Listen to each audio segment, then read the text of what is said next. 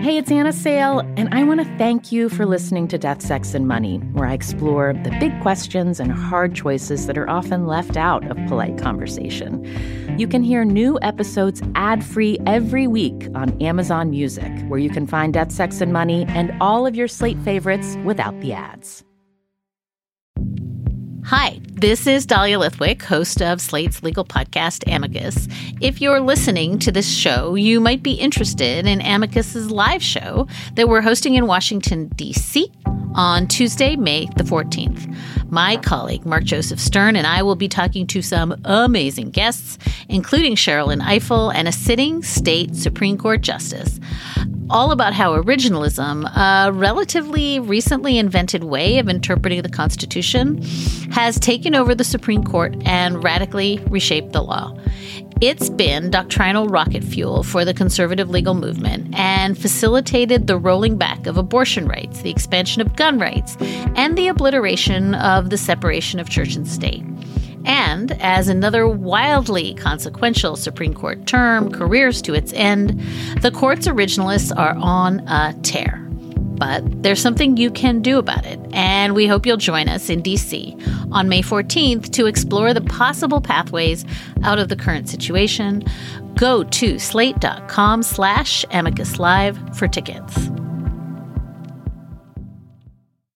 I'd like to think that people are having more of these conversations. I mean, I'm having these conversations more outside of the sanctity of like private space and close friendships. Like we have these conversations at work now.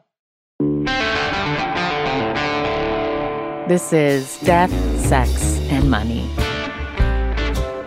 The show from WNYC about the things we think about a lot and need to talk about more. I'm Anna Sale.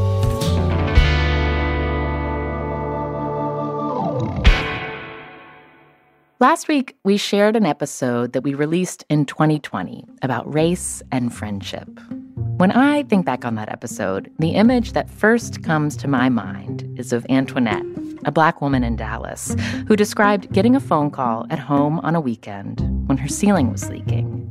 The call came from a white colleague who was worried about a terse text exchange between them. Here's how Antoinette described that call back then. I said, Hey, my ceiling's leaking. I have maintenance people coming in and out. I'm trying to wrangle that situation. And it, it didn't feel like she heard me. Ultimately, I wound up apologizing for my short response to her. I talked to Antoinette about that again when we reached back out to listeners from that episode to hear whether anything had shifted in their friendships since. I want to start actually so so when you think back on that conversation that we had and about that incident like um, the getting a call from a white coworker on a weekend um, where she wanted to talk about her feelings about um, whether you were being curt about the cancellation of a meeting. Um, how do you think about it now? It's wild to me because I feel like that conversation was like at the precipice of what we would then see unfold. And I feel like we were chewing some concepts very early on and it was it was new to have those conversations. And then after the summer of 2020 when everyone who had eyes and the willingness to watch George Floyd's murder. I think if you left that situation with a mindset that was unchanged, I don't feel like I am going to compel you. And it really solidified in my mind that that is no longer my work. That's not my weight to carry. Mm-hmm.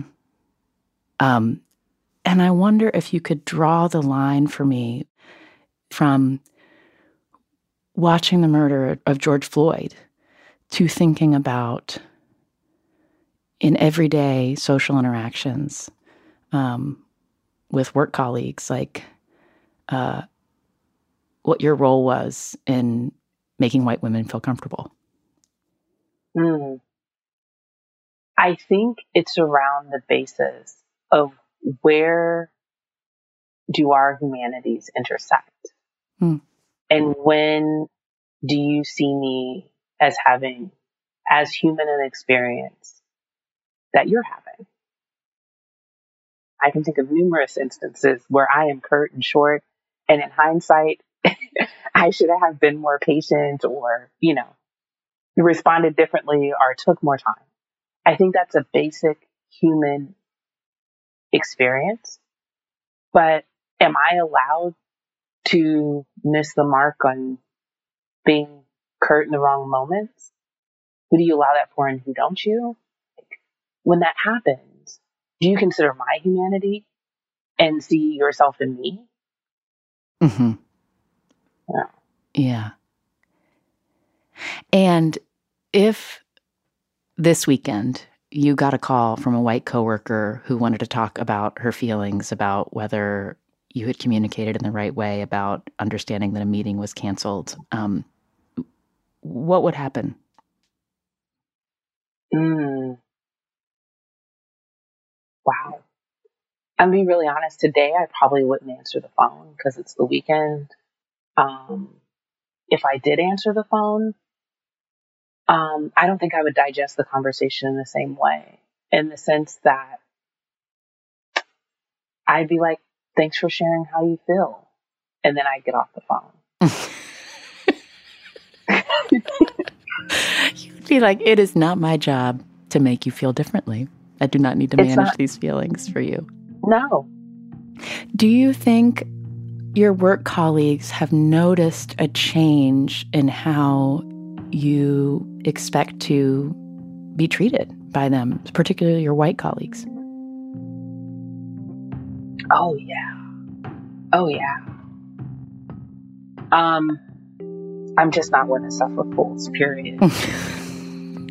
but I think I got a little bit more resolved in that stance too. Um, in the sense that some conversations I'm just not willing to engage in anymore.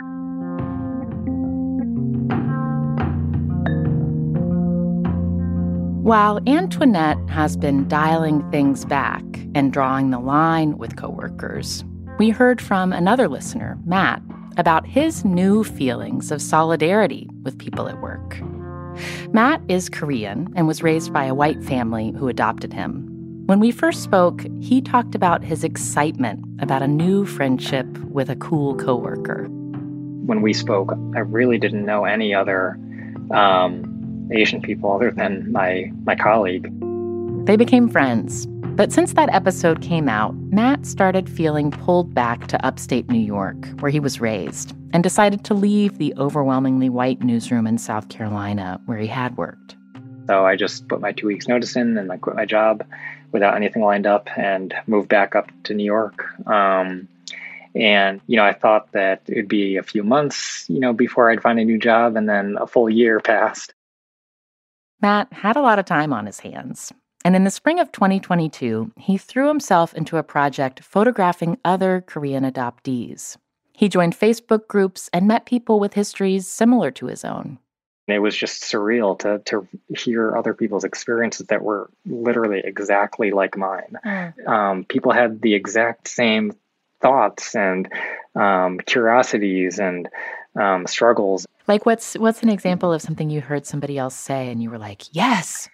oh, uh, well, you know, this is a small thing, but I it, it stayed in my memory. This one person I interviewed and photographed for the project talking about how you know she hated she, she used the word hate um, to describe the way she felt about her eye shape when she was young. You know she didn't have a lot of role models of um, asian women in tv and movies that um, she could use as um, examples of how the example she used was how to do her makeup. I just remember when I was a kid, I, I, I told my mom one day like how, I hated my eyes, and and and she told me that my eyes were beautiful, and um, you know I think that on its face it sounds like something very small, but it gets at something much deeper, you know, which is not feeling beautiful. Yeah, well, how powerful that is. You say it's a small thing, but it's like to know that it's not just you who looked at your own face and said, like, something yeah. about this feels wrong. Um, yeah, it just feels like this little, I don't know, it's almost like this, Don't know, this like underground club or something that we're all part of. Um, and the other funny thing is that, so I have a photo of myself as, um, at the um, adoption agency sitting on my foster mother's lap.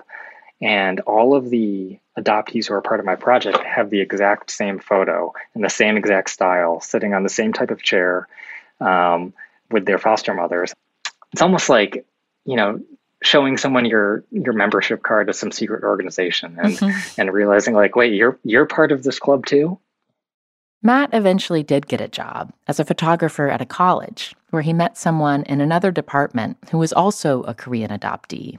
They bonded over his photo project, and she invited him out with a group of coworkers. And then they kept hanging out. You know, I have like a little work friend group here. And um, I think just by coincidence, um, there's maybe only one or two people who are um, who are white in that group, and so it's a very diverse friend circle, which also I've never experienced before. And um, but yeah, I guess when I do interact with other um, either staff members or faculty members here at the college who are non-white, um, it almost feels like even if they're not Korean, because most of them are not, um, it, I almost feel like a some sense of solidarity. You know, like there's like a a subtle look, a look like a a kind of like nod, like I see you over there like that kind of yeah, thing? exactly. Uh-huh. Yeah, yeah. I think that's only happening in my head, um, but it's. I don't um, know. I bet it's actually happening. yeah, yeah. Who knows? Maybe. Um, the only word I can think of to describe that is just comfortable. Mm. Like the first time we all went out, we were at a uh, a nearby brewery, and we had a big table of all of us and and everybody else um, there was white and but i think we probably outnumbered the rest of the people and um, it's just nice being um, around people who make you feel like you aren't standing out, and it's just a it's a feeling I'm not really accustomed to, so something I'm getting used to. Coming up, we hear from Chrishana and Sarah, two friends who've stayed close while giving each other space. Things are different in that we're not in the same city anymore, but in some ways, I feel that our friendship has really grown with our life circumstances.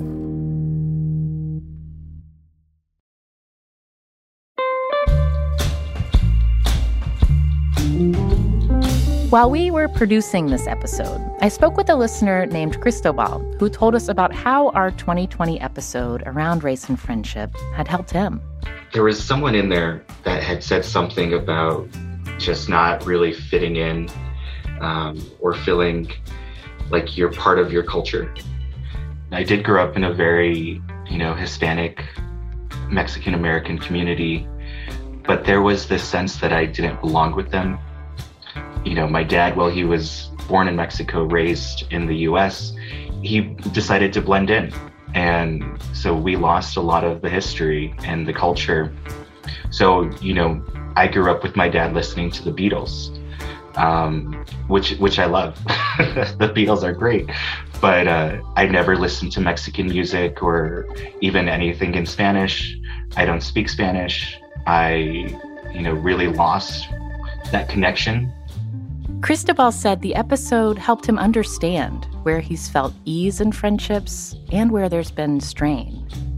He also said that a few months after that episode came out, when the pandemic shutdown started in March of 2020, he got a lot of help from our pandemic toolkit, a spreadsheet of activities and coping mechanisms that we built with you, our listeners, to help us all get through it. He ended up using the spreadsheet at work.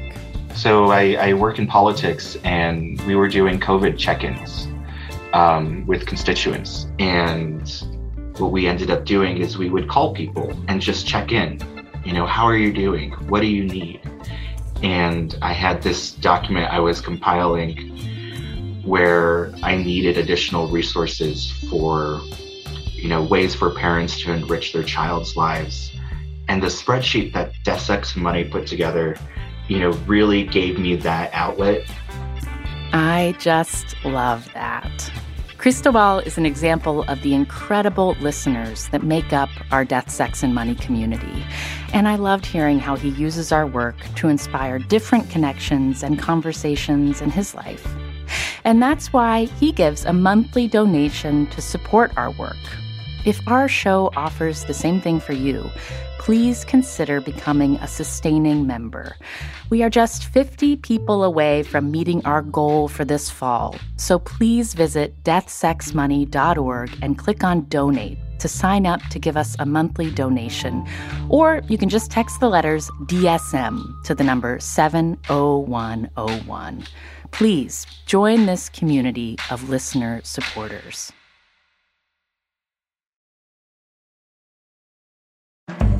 Let me tell you a good story. It was late on a Sunday afternoon, and my family and I had been away and rolled into the driveway, and everyone was worn out from traveling and getting hangry. But waiting for us was a solution a Hungryroot box filled with healthy, grabbable snacks and a few different dinner meals to choose from. We tore into this thing like a pack of wild animals and ate all the snacks. But they were healthy, whole ingredients, fresh produce. And then we were set for dinner a few hours later, which only took about 15 minutes to prep and cook and get on the table. I was so grateful to my past self for doing my current self this solid by ordering this box. And it was easy. I took a short quiz to tell Hungryroot what kinds of meat my family eats, the sorts of flavors we like, any dietary restrictions we have, or just things we're trying to avoid, and when I wanted the box to be delivered. Right now, Hungryroot is offering Death, Sex, and Money listeners 40% off your first delivery and free veggies for life. Just go to hungryroot.com slash DSM to get 40% off your first delivery and get your free veggies. That's hungryroot.com slash DSM. And don't forget to use our link so they know we sent you. I want to thank you for listening and for all your support as we at Death, Sex, and Money have made our move to Slate. Your stories, voice memos, and emails have meant so much to the team. As part of this transition, there's a new way to support our show financially at Slate, our new home, and you'll get something special in return.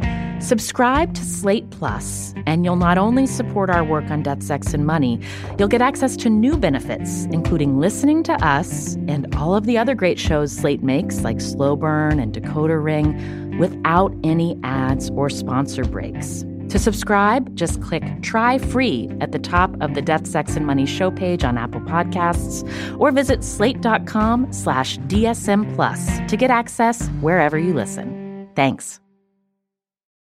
Hi, I'm Josh Levin. My podcast, The Queen, tells the story of Linda Taylor. She was a con artist, a kidnapper, and maybe even a murderer. She was also given the title the Welfare Queen and her story was used by Ronald Reagan to justify slashing aid to the poor. Now, it's time to hear her real story. Over the course of four episodes, you'll find out what was done to Linda Taylor, what she did to others, and what was done in her name. The, the great lesson of this uh, for me is that people will come to their own conclusions based on what their prejudices are. Subscribe to The Queen on Apple Podcasts or wherever you're listening right now. This is Death, Sex, and Money from WNYC. I'm Anna Sale. For our episode in 2020 about race and friendship, I spoke to Sarah Lohr and Chrishana White, who met as coworkers in New York and became very close. Chrishana is black, Sarah is white, and they talked then about how they had learned to be direct about their differences. But Chrishana also mentioned there were some ways she felt Sarah had let her down. I think there have been instances where she hasn't used her privilege. And I just wish that, like, she would, that it didn't take me to go into the office and say something, that she would speak up. I shouldn't be the one doing this all the time or at all. You told her that? I, I didn't tell her that. When we caught up recently on Zoom, I asked them whether they remembered that part of our conversation.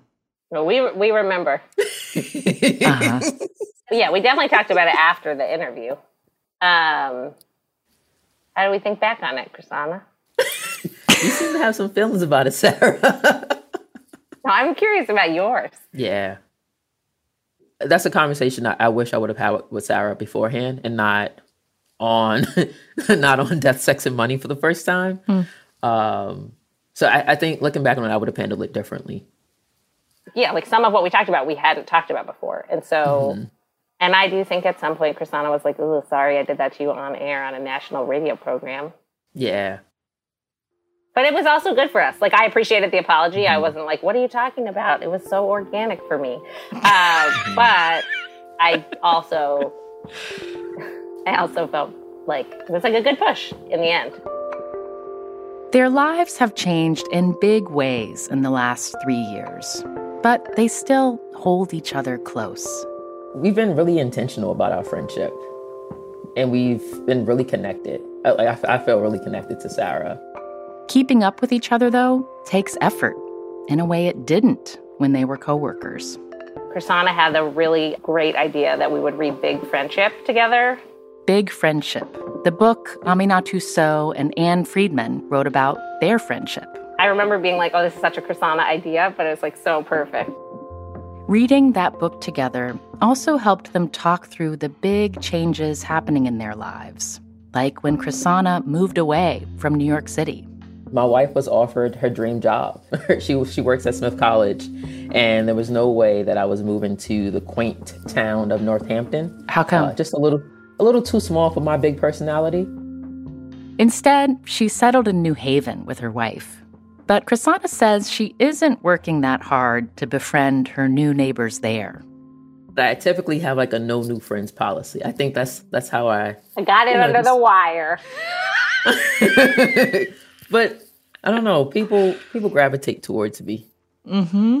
Oh my God! Are you listening to this? Well, I hope everybody's taking note to this hubris.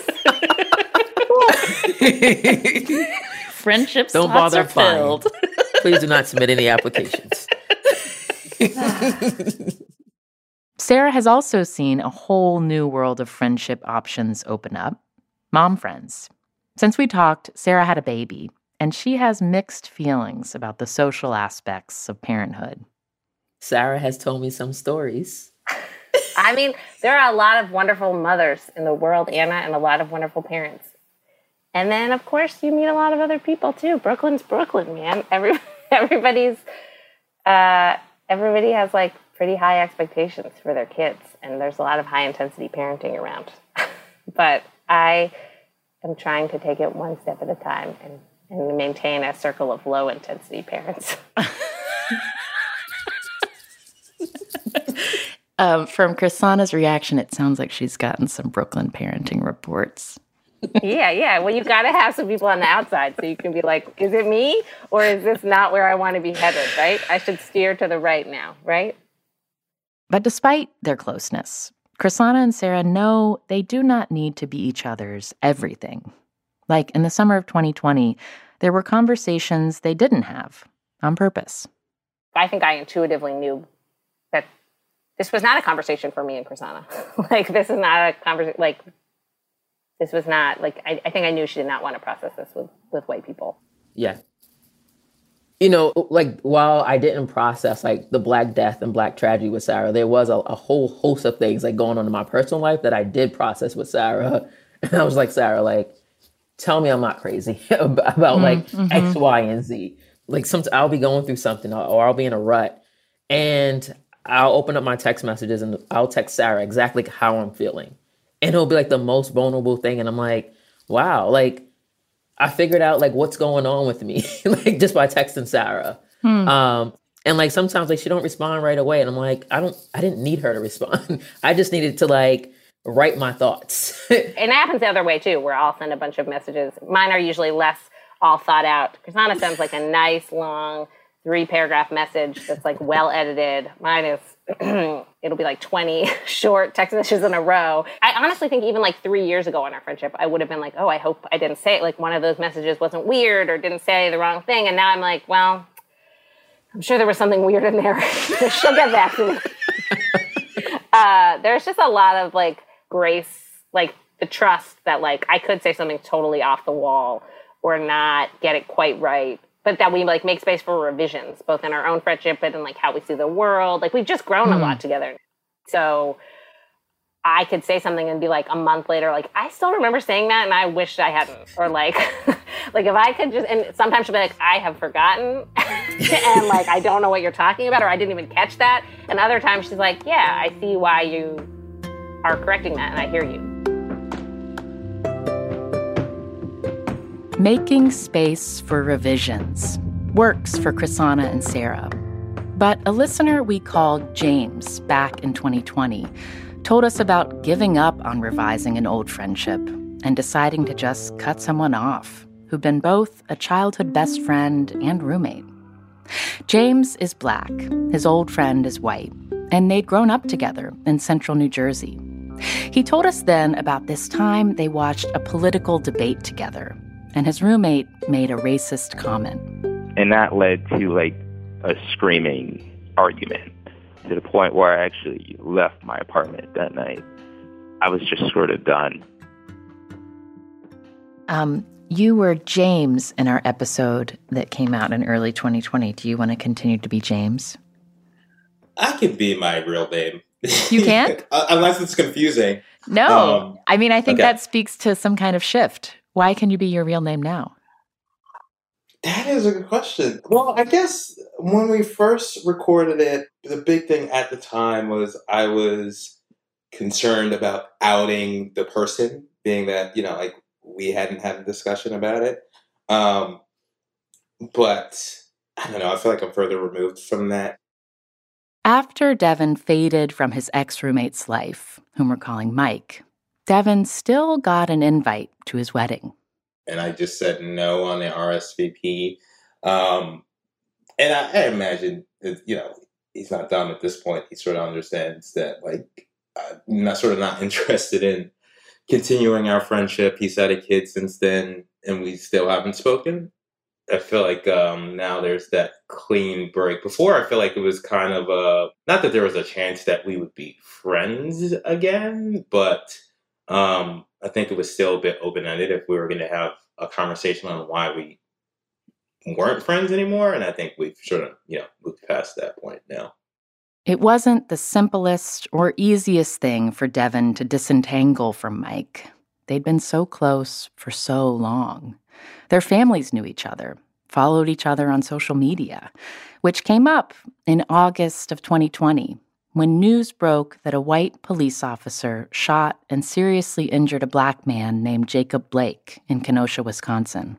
Mike ended up posting on his Facebook page around that time something justifying um, why uh, the man was shot. Um, and then my mom actually um, was engaging with him in the post, and I had to like tell her like like don't respond. Your mom got up in his comments on Facebook. she did. We had to have a talk. I was like, you can block him, you can unfollow him. You should not be like going back and forth with this guy on Facebook. and, Um, and did she hear you, or did she decide She yeah, she still wanted yeah, to? she- okay. She she she heard me, but I think she was a bit taken aback. You know, like for her, it was a bit weird being that like you know he slept over my house. Mhm. So I think for her it was sort of like, wow, it's crazy that this person who I let in my house, you know, um, can have this point of view. hmm Is that a when you think about New Jersey and hanging out Mhm. back where you grew up? Is that a community where you want to go out and hang out with old friends? No. Um Yeah, it's weird. Like and I you know, I at the time I really liked growing up there, but it's not really a place that I am excited to go to or spend time. Um and I think it's it's like a bit of a reminder of the type of people that I had to sort of tolerate and the type of things that I had to tolerate. Um, and I think the biggest thing is that there it feels like, oh, basically I'm the person who needs to speak up if someone says something crazy or, you know, like, whereas I feel like if, you know, those types of things were said around here, you know, there would be a lot, a lot larger of a group sort of um, stepping up. Hmm. Including the white people who are in your life in Brooklyn? Yeah. Uh-huh. And I think the pandemic has played a part in that as well. Is that like I feel a lot more intentional with sort of like how I spend my time and who I spend my time with. So like I'm a lot less willing to sort of spend time with people who like I don't want to be around or I don't think share my values. Um, I feel like before I may have had a bit more of an like felt like I had more of an obligation to like I don't know educate people who or do that sort of thing. Whereas now my tolerance for that is really low for me. I feel like before it was sort of like I felt more guilty about having that point of view. Um, whereas now I'm just like, no, I, I'm I'm good. like you can figure it out yourself. That is similar to what we heard from Antoinette in Dallas, who said that today a phone call to manage her white coworkers' feelings would not give her pause.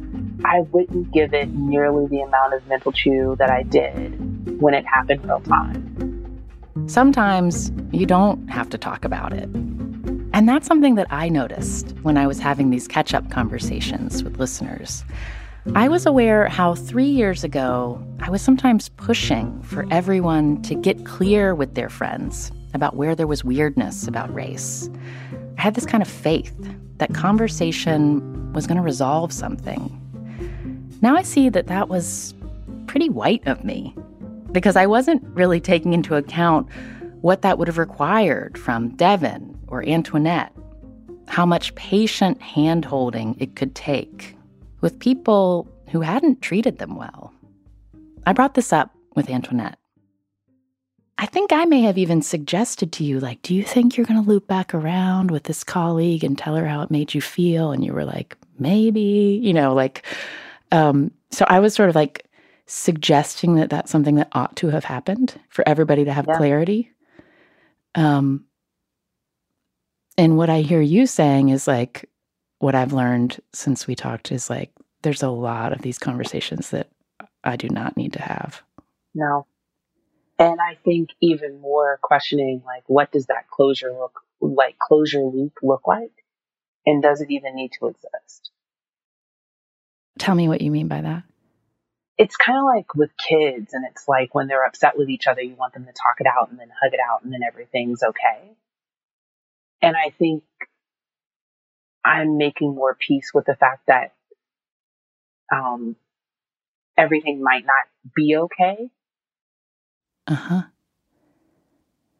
And I guess I think sometimes when it's like, you know, this might be an unresolvable thing, so let's just move forward. Um, sometimes the cost of that is like taking a minute to say, like, I just want you to hear what my experience is and I want to feel seen you know? Mm. Yeah.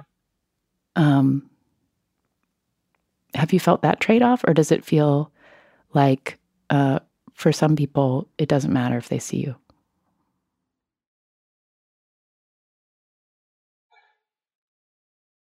Hmm. I'm going to flip that and say that I'm I'm weighing more heavily. Does it matter to me if they see me? Um, mm-hmm. And I'm accepting that not being seen doesn't diminish who I am. I think for a long time I tied those two together. Like my worth and value is when you see me. And I'm trying to create a space where my worth and value is constant regardless of who sees me.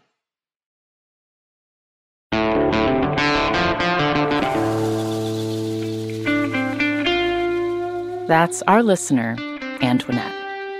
Is there anything else that you want to say? Um, I appreciate the opportunity to think back on that time. There are times in life where I am very hard on myself and will be like, we are making no progress and no growth. And that's not true. And this was a space where I was able to sit and listen to myself then and compare that to myself today. And notice places where it's like, you're moving and growing, kid. Hmm. it's happening. Thank you to all of the listeners in this episode for letting us back in. You can find a link to Matt's photography project of Korean adoptees called Where Are You Really From in our show notes. There's also a link there to our episode with Aminatou Sow and Ann Friedman about their book, Big Friendship. Death, Sex, and Money is a listener supported production of WNYC Studios in New York. This episode was produced by Lily Clark, our tremendous intern. We are excited and sad to say that she is departing for a great new opportunity. Lily, thank you for all of your work. You are an immense talent. The rest of our team is Liliana Maria Percy Ruiz, Zoe Azulay, Afi Yellow Duke, Lindsay Foster Thomas, and Andrew Dunn. And a special thank you to Candace Evers, who created both illustrations for our episodes about race and friendship. You can see those on our website at deathsexmoney.org or on Facebook, Twitter, and Instagram at deathsexmoney. The Reverend John DeLore and Steve Lewis wrote our theme music. Thank you to Jenna Carmichael in Dalton, Pennsylvania, for being a member of Death, Sex, and Money and supporting us with a monthly donation. Join Jenna and support what we do here by going to deathsexmoney.org slash donate. Chrishana, I feel like you're uh, more reserved this time as we're talking. Well, I love a call out. I love a Chrishana call out. I don't know if I'm more reserved, but you know, Anna, you, you're not asking the heavy hitter questions that you usually ask, though. You know. Wow. Oh, really? I'm joking. I'm joking. I can sharpen the daggers. I'm Anna Sale, and this is Death, Sex, and Money from WNYC.